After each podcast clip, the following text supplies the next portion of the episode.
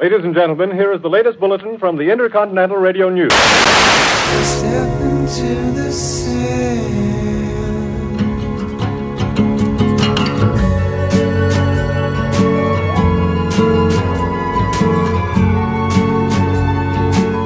This is Macabre Grimoire with Ari Show, Travis Nye, and Robert Melee. Hey everybody, welcome to Macabre Grimoire, Chapter 15, The Toynbee Tiles.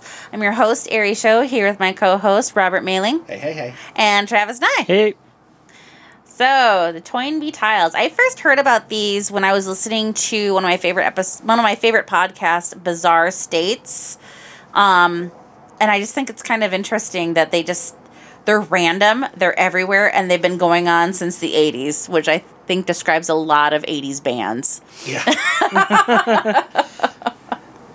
so the the Toynbee tiles, also called the Toynbee plaques, are messages of unknown origin found embedded in asphalt of streets in about two dozen major cities in the United States and four South American cities.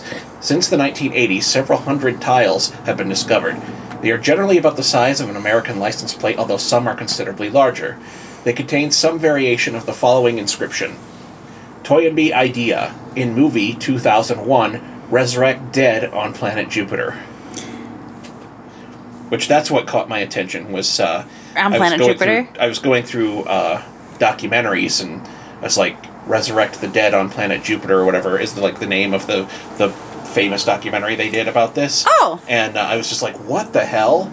And then I saw the the Toynbee tile on the cover, and I was like, what is this? And that so that documentary kind of opened the door. I was like, this this is a thing. I was just Yeah. like, holy shit, that's so weird. Yeah. it's awesome. Mm-hmm. So the first. Uh, the Toynbee tiles were first photographed in the late 1980s, and their first known reference in media came in 1994 in the Baltimore Sun. A 1983 letter to the Philadelphia Inquirer referenced a Philadelphia based campaign with themes similar to those mentioned in the tiles, i.e., uh, Resurrecting the Dead on Jupiter, Stanley Kubrick, Arnold J. Toynbee, uh, but did not refer to the tiles.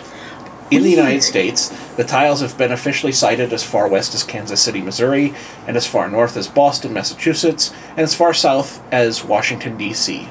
Since 2002, very few new tiles considered to be the work of the original artist have appeared outside the immediate Philadelphia area. Many older tiles considered to be work of the original tiler have been eroded by traffic, but as of 2011, older tiles remain in Pittsburgh, St. Louis, Cincinnati, uh, Cleveland, and in some South America locations. Uh, on June 19th, 2013, the tile, tiles resembling the Toynbee tiles appeared in the uh, street in Topeka, Kansas. They were removed by the evening of the next day. Less than a month later, on July 17th, 2013, a tile resembling the Toynbee tiles appeared on a street in Salt Lake City, Utah. So, like a copycat, possibly. Yeah, that that and I, that's the vibe I get from the documentary is that there was a lot of copycats that came after this because I Mm. Right. mean even Travis when you first heard the idea the first thing you said was like we need to put some of these in Sioux Falls Yeah. Right, yeah. like immediately that's everyone's reaction Yes. it's like I want a Toynbee tile in I my want to city do it too. it's like puts you on the map I want to man be special. wish I was special yeah I will I will spare our audience any more of that horror uh, commonly a city will have a couple large colorful tiles with numerous small uh, simple tiles uh, in a documentary film, and like I said, this is the documentary that uh, really inspired me with it. Uh, Justin Dwyer, or Dwyer assumes that Toynbee refers to the 20th century British historian Aaron J. Toynbee, and that Kubrick's 2001 is a reference to the 1968 film 2001: A Space Odyssey, a film co-written by and directed by filmmaker Stanley Kubrick about a manned mission to Jupiter Um, Interesting. there's actually a website for people who speculate about this. And so, I mean, obviously, it's Well, a yes, big thing on the web. yes. Toynbee.net website speculates that Toynbee refers to Ray Bradbury's short story, The Toynbee Convector, which is something until I researched this episode I had not heard of, and I'm a huge Ray Bradbury fan, so I was Oh. like, what? The majority of the tiles contain text similar to the uh, the ones we've been talking about, and the one that'll be above here in the uh, the show notes.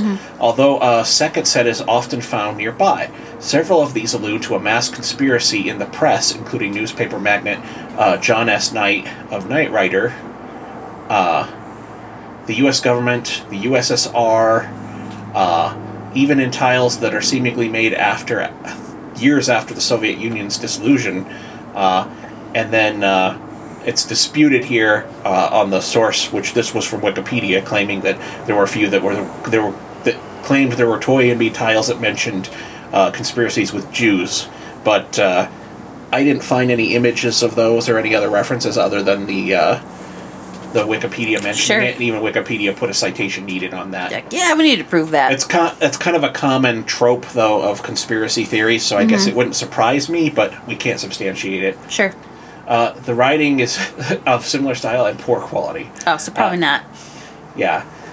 The uh, let's see, there was a tile in Santiago, Chile, that mentions a street address in Philadelphia of two six two four South Seventh, Philadelphia, uh, Pennsylvania. The current occupants of the house know nothing about the tiles and are super annoyed by people who come in. Oh, Oh, that'd be the worst. God Though, damn. though this is the former residence of uh, a uh, resolute recluse and alleged tile maker who basically the 2001 documentary film Resurrect the Dead, The Mystery of the Toynbee Tiles. which will- 2011 document. Is it 2011 or 2001? 2011, sorry. No, no, it's okay. 2001 because we're saying 2001. Yeah. so No, no, no. That's fine. That's fine. I just want to make sure that when people go to it, they they're looking for the the right Yeah. thing. Yeah.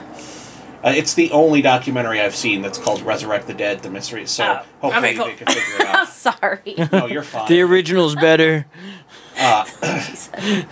Toynbee tile enthusiasts believe that the native uh, Philadelphian created the Toynbee tiles because of a large number of them that appears in the city, and with their variant, with their apparent age and variety of carving styles, the presence of the uh, tile creator's screed and the Philadelphia address in the Santiago tile. So basically, there's a lot of evidence pointing to the recluse guy that used to live at that house was the original like progenitor of the Toynbee tiles.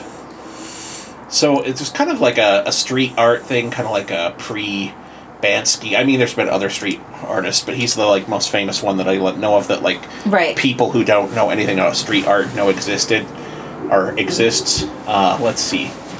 I thought this was a part that was interesting to me as I was researching it was uh, all the different theories about where this could have come from because apparently a to- the Toynbee idea has a lot of like speculation and it's a thing that a lot of people have talked about so it's just like but I had never heard of it so uh, here are some of the possible subjects Arnold J. Toynbee's The Idea. According to letters written by the tiler, allegedly uncovered by Toynbee tile researchers in Philadelphia in 2006, Toynbee's idea stems from a passage in Arnold Toynbee's book uh, called Experiences. And here's a quote from the, the book that they think uh, this came from. Human nature presents human minds with a puzzle which they can have not yet solved and may never succeed in solving. For all that we can tell, the dichotomy of a human being into soul and body is not the datum of experience. No one has ever been or ever met a living human soul without a body. Someone who accepts, as I myself do, taking into taking into uh, taking it on trust, the present day scientific account of the universe may find it impossible to believe that a living creature once dead can be brought to life again. But if we did entertain this belief, we would be thinking more scientifically if we thought in Christian terms of psychosomatic resurrection than if we thought of shamanistic terms of a disembodied spirit. Interesting. I have no idea what to make of that. So basically, he's saying that uh, if there, basically, he's saying that if there's a resurrection, if there if there is indeed a Christian resurrection, uh, as the the religion portends, you know, Okay, like yep. in the Revelation and stuff like that, that he thinks it will be uh, a psychosomatic kind of like more of a physical science based utilitarian kind of resurrection than like a magical like Oh. little little sparkles will fly out of the sky Sure. and the dead will be recon- reconstituted stuff like that Gotcha. Whereas he's saying there'd be more of a like mechanism behind it And this is where the idea stems from this passage in this book. yeah this this Okay. passage this idea of you know Zombies versus spiritual. Yeah. Yeah. a mechanical resurrection rather Yeah. than a spiritual one. Mm-hmm. Exactly. There you go. I can it. dumb it down for you, Rob. Thank you. Thanks. I think I got caught. I think when you said dichotomy, I was then I was like, okay, and then I just got lost. I was distracted. it's quite the uh, quite the chunk there. That happens. That happens to me whenever like there's like a word. And I'm like, oh, I haven't heard that word in a while. And then I like then I basically get in, go in AD, ADD mode, and I'm just like I completely like detached from what's actually happening. So I apologize. No problem. okay, the, the, this is another theory, and this is a shout out to my boy Ray Bradbury. Uh, and apparently, he has a short story called "The Toynbee Convector." Uh, here we go. Another possible interpretation of the to- of the Toynbee reference comes from science fiction writer Ray Bradbury's short story "The Toynbee Convector," which alludes to Toynbee's idea that in order to survive, mankind must always rush to meet the future and believe in a better world, and must always aim far beyond what is practically possible in order to achieve something barely within reach. Thus, the message might be that humanity ought to strive to colonize Jupiter, as in Clarke's work, or something greater to survive. Hmm. So basically, kind of in that vein of like utilitarian, like physical universe, uh, you know, don't look inward, look outward, and that humanity should constantly push its boundaries. Right. And then uh, Arthur C. Clarke, which he- Arthur C. Clarke also ties into, uh, you know, he was, you know, the other writer on uh, 2001 A Space Odyssey along with Kubrick.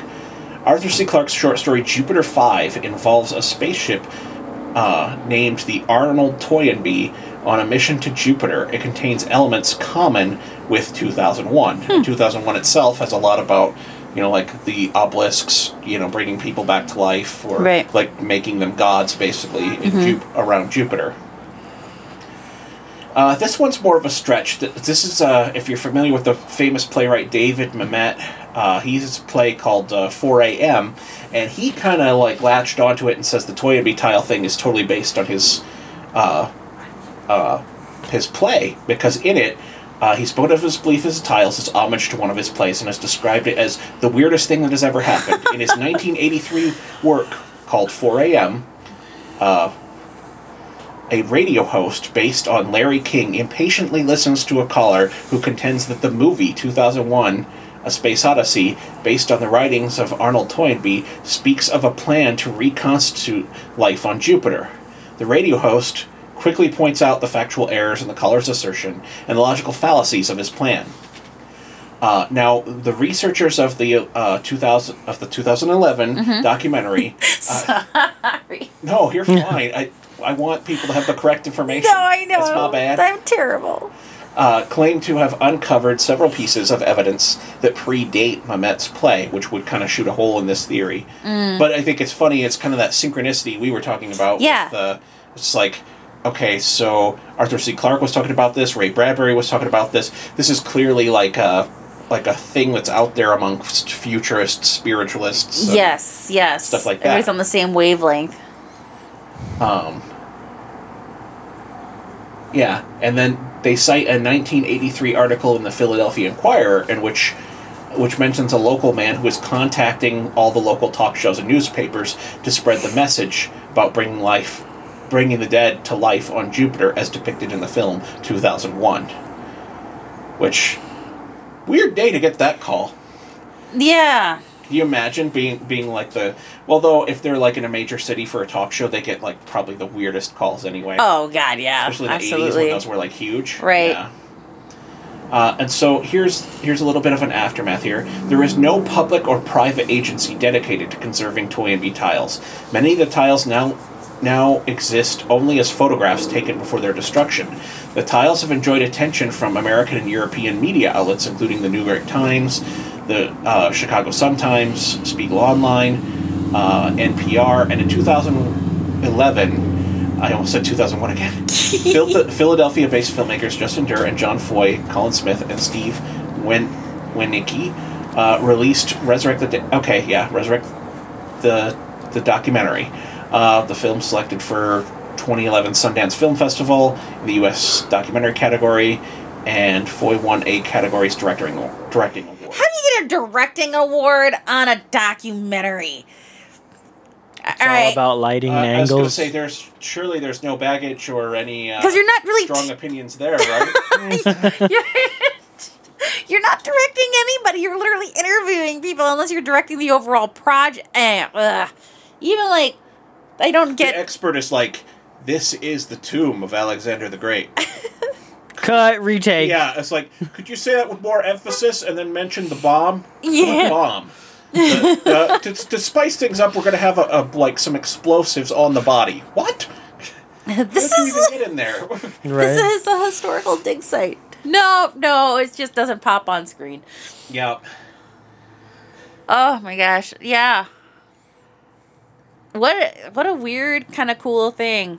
But uh, there's there's other but there's evidence in other things within you know our world where if somebody like it's it's been doc there's like this, these certain types of monkeys where on an island like Oh, I know what this is called. you Uh, know what I'm talking keep, about? Keep talking. Okay, okay, okay. So okay, you're giggling. I have no idea where this is going. Okay, I'm like, so okay, there's are- these monkeys, and these scientists gave them like this fruit, and the, but they toss it into the sand, and the monkeys, some of the monkeys would just the, would just eat it with the sand on it, but the younger monkeys would like wash it off in the water, and then eventually the older monkeys started adapting that behavior, and then they found that that was a, a preferable Symbolic- way. Symbolic dissidence.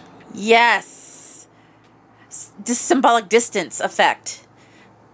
Um, so then what ended up happening is that another set of monkeys on a completely different island far away from these group of monkeys so these two groups of monkeys don't even like see each other interact with each other or whatever but basically it's the thought that it's the theory that if the thought is in the matrix then that that thought grows and you know gets spread. And so so they're like so basically, this other group of monkeys ended up washing their fruit in the water also, and it was just so completely like interesting. Because the communities are completely unconnected, but once that idea was unleashed, Right. it was everywhere in every member of the species. And the thing that and they this has been documented not just with these monkeys, but also there was some sheep in. We'll just say I don't know Ireland. I'm just gonna- Bangladesh. Can we go to Bangladesh? Sure, Bangladesh. Why not? So, anyways, there was there was these sh- there was these sheep, and um, in order for them, like they wanted, to, like the sheep wanted to get to basically from point A to point B, and in order to get around the fence, they this one sheep decided, oh, I'm gonna roll underneath the fence and get to what I want to get to, and so the one sheep you know gets down and rolls and then the other sheep in the herd see him do this and so then they start doing it. Well then other herds start doing the same thing to get out of the fencing to you know basically get loose. And so then the you know the shepherds had to like you know basically account for that. But it was just it was you know herds that were do- herds that hadn't even seen these sheep rolling you know we're adapting this. So it's it's so yeah it's it's kind of an interesting um thing. So with the Toynbee tiles the fact that there was these separate themes and similar ideas going on at about I don't know I wouldn't say like the same time but like in basically in the matrix is so to speak is you know is very interesting that you can pull all that together so I think I think one of I think we have the name of the wrong thing here. I don't think I think symbolic distance is something else. I think it is too um I will figure out what this is though. you should just look at rolling sheep or monkeys with sandy fruit or learning to learning to wash potatoes. I, I think it's potatoes. Um, yeah, this is what it is. MonkeyWashingPotatoes.com. No. Hundredth monkey Yes, effect. that's what it is. Yep. But it doesn't. But it basically it doesn't get. Yeah, it doesn't get ground until it gets to like a certain number, and then like a certain amount of people actually do it, or or animals or whatever doing it, and then it explodes and it gets and it goes everywhere. So So this kind of just blew my mind a little bit because I do a routine called Hundredth Monkey, and I never knew why it was called that. oh well, there you go. Re. So if you want, I can read that first paragraph on the hundredth monkey. Sure. It says the hundredth monkey effect effect is a hypothetical phenomenon in which a new behavior or idea is claimed to spread rapidly by unexplained means from one group to all related groups once a critical number of members in of one group exhibit the new behavior or acknowledge the new idea. One of the primary factors in the promulg- promulgation that's a word of the story is that many authors quote secondary tertiary or post tertiary sources which have themselves misrepresented the original observations so that's what it is. It's pretty it's a pretty cool thing and it, it, it happens with basically like all walks of life. But yeah it's kind of cool. So i think that that's kind of what this Toynbee is. Yeah, I think there I do believe that there is one source of the inspiration for the Toynbee tiles which created the tiles in the first place but there's but there's just similar works at this about the same time that kind of contribute to not understanding um basically ugh, fuck I can't I hit I hit my apex of You're, you're okay. but yeah, it's uh, and this isn't just for this Toynbee thing. This is actually we could do a whole episode about this down the road. Uh, it's just like uh, there's the atom bomb is the is the big one that pops in my Mm, head right away. mm-hmm. Where it was like there were teams that made the breakthrough like simultaneously, all like three different ones all over the world right at the same time. oh uh, interesting that were that made this same breakthrough that made it right uh, you know fission bomb possible. right right And uh, there's a bunch of other technologies where it happened at like the exact same time, and so then Mm-hmm. it was like they'd go to court because they're like, "You stole my idea. You stole my idea." And it's like, no, everybody just had the same idea, even though they were like isolated yes from each other. yes absolutely And you see that with uh, with movies too, where it's like they couldn't have, you know, because movies take a long time to to to plan, you know, Yeah, oh, generally yeah, to uh, put together and plan and everything else. So when you have two volcano movies that come out like instantly, Yeah. it's not always that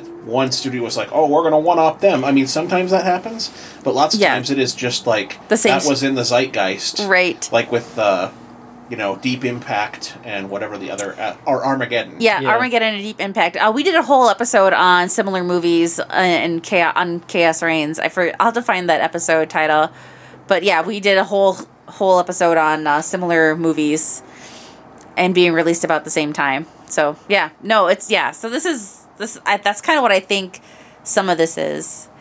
Um, but yeah, but you, it, it just it says a lot about the energy that is around all of us at all times, and that we're actually all kind of on the same wavelength because like your thoughts are have an energy to it your actions have an energy to it and so the fact that some people that you can tune into those ener- different energy wavelengths says a lot because it's it's pr- you know it's provable it's provable but you can't exactly measure it because it's so random because it's like how do i i know what am i going to be the 100th monkey on this particular idea? I don't know you know? So yeah.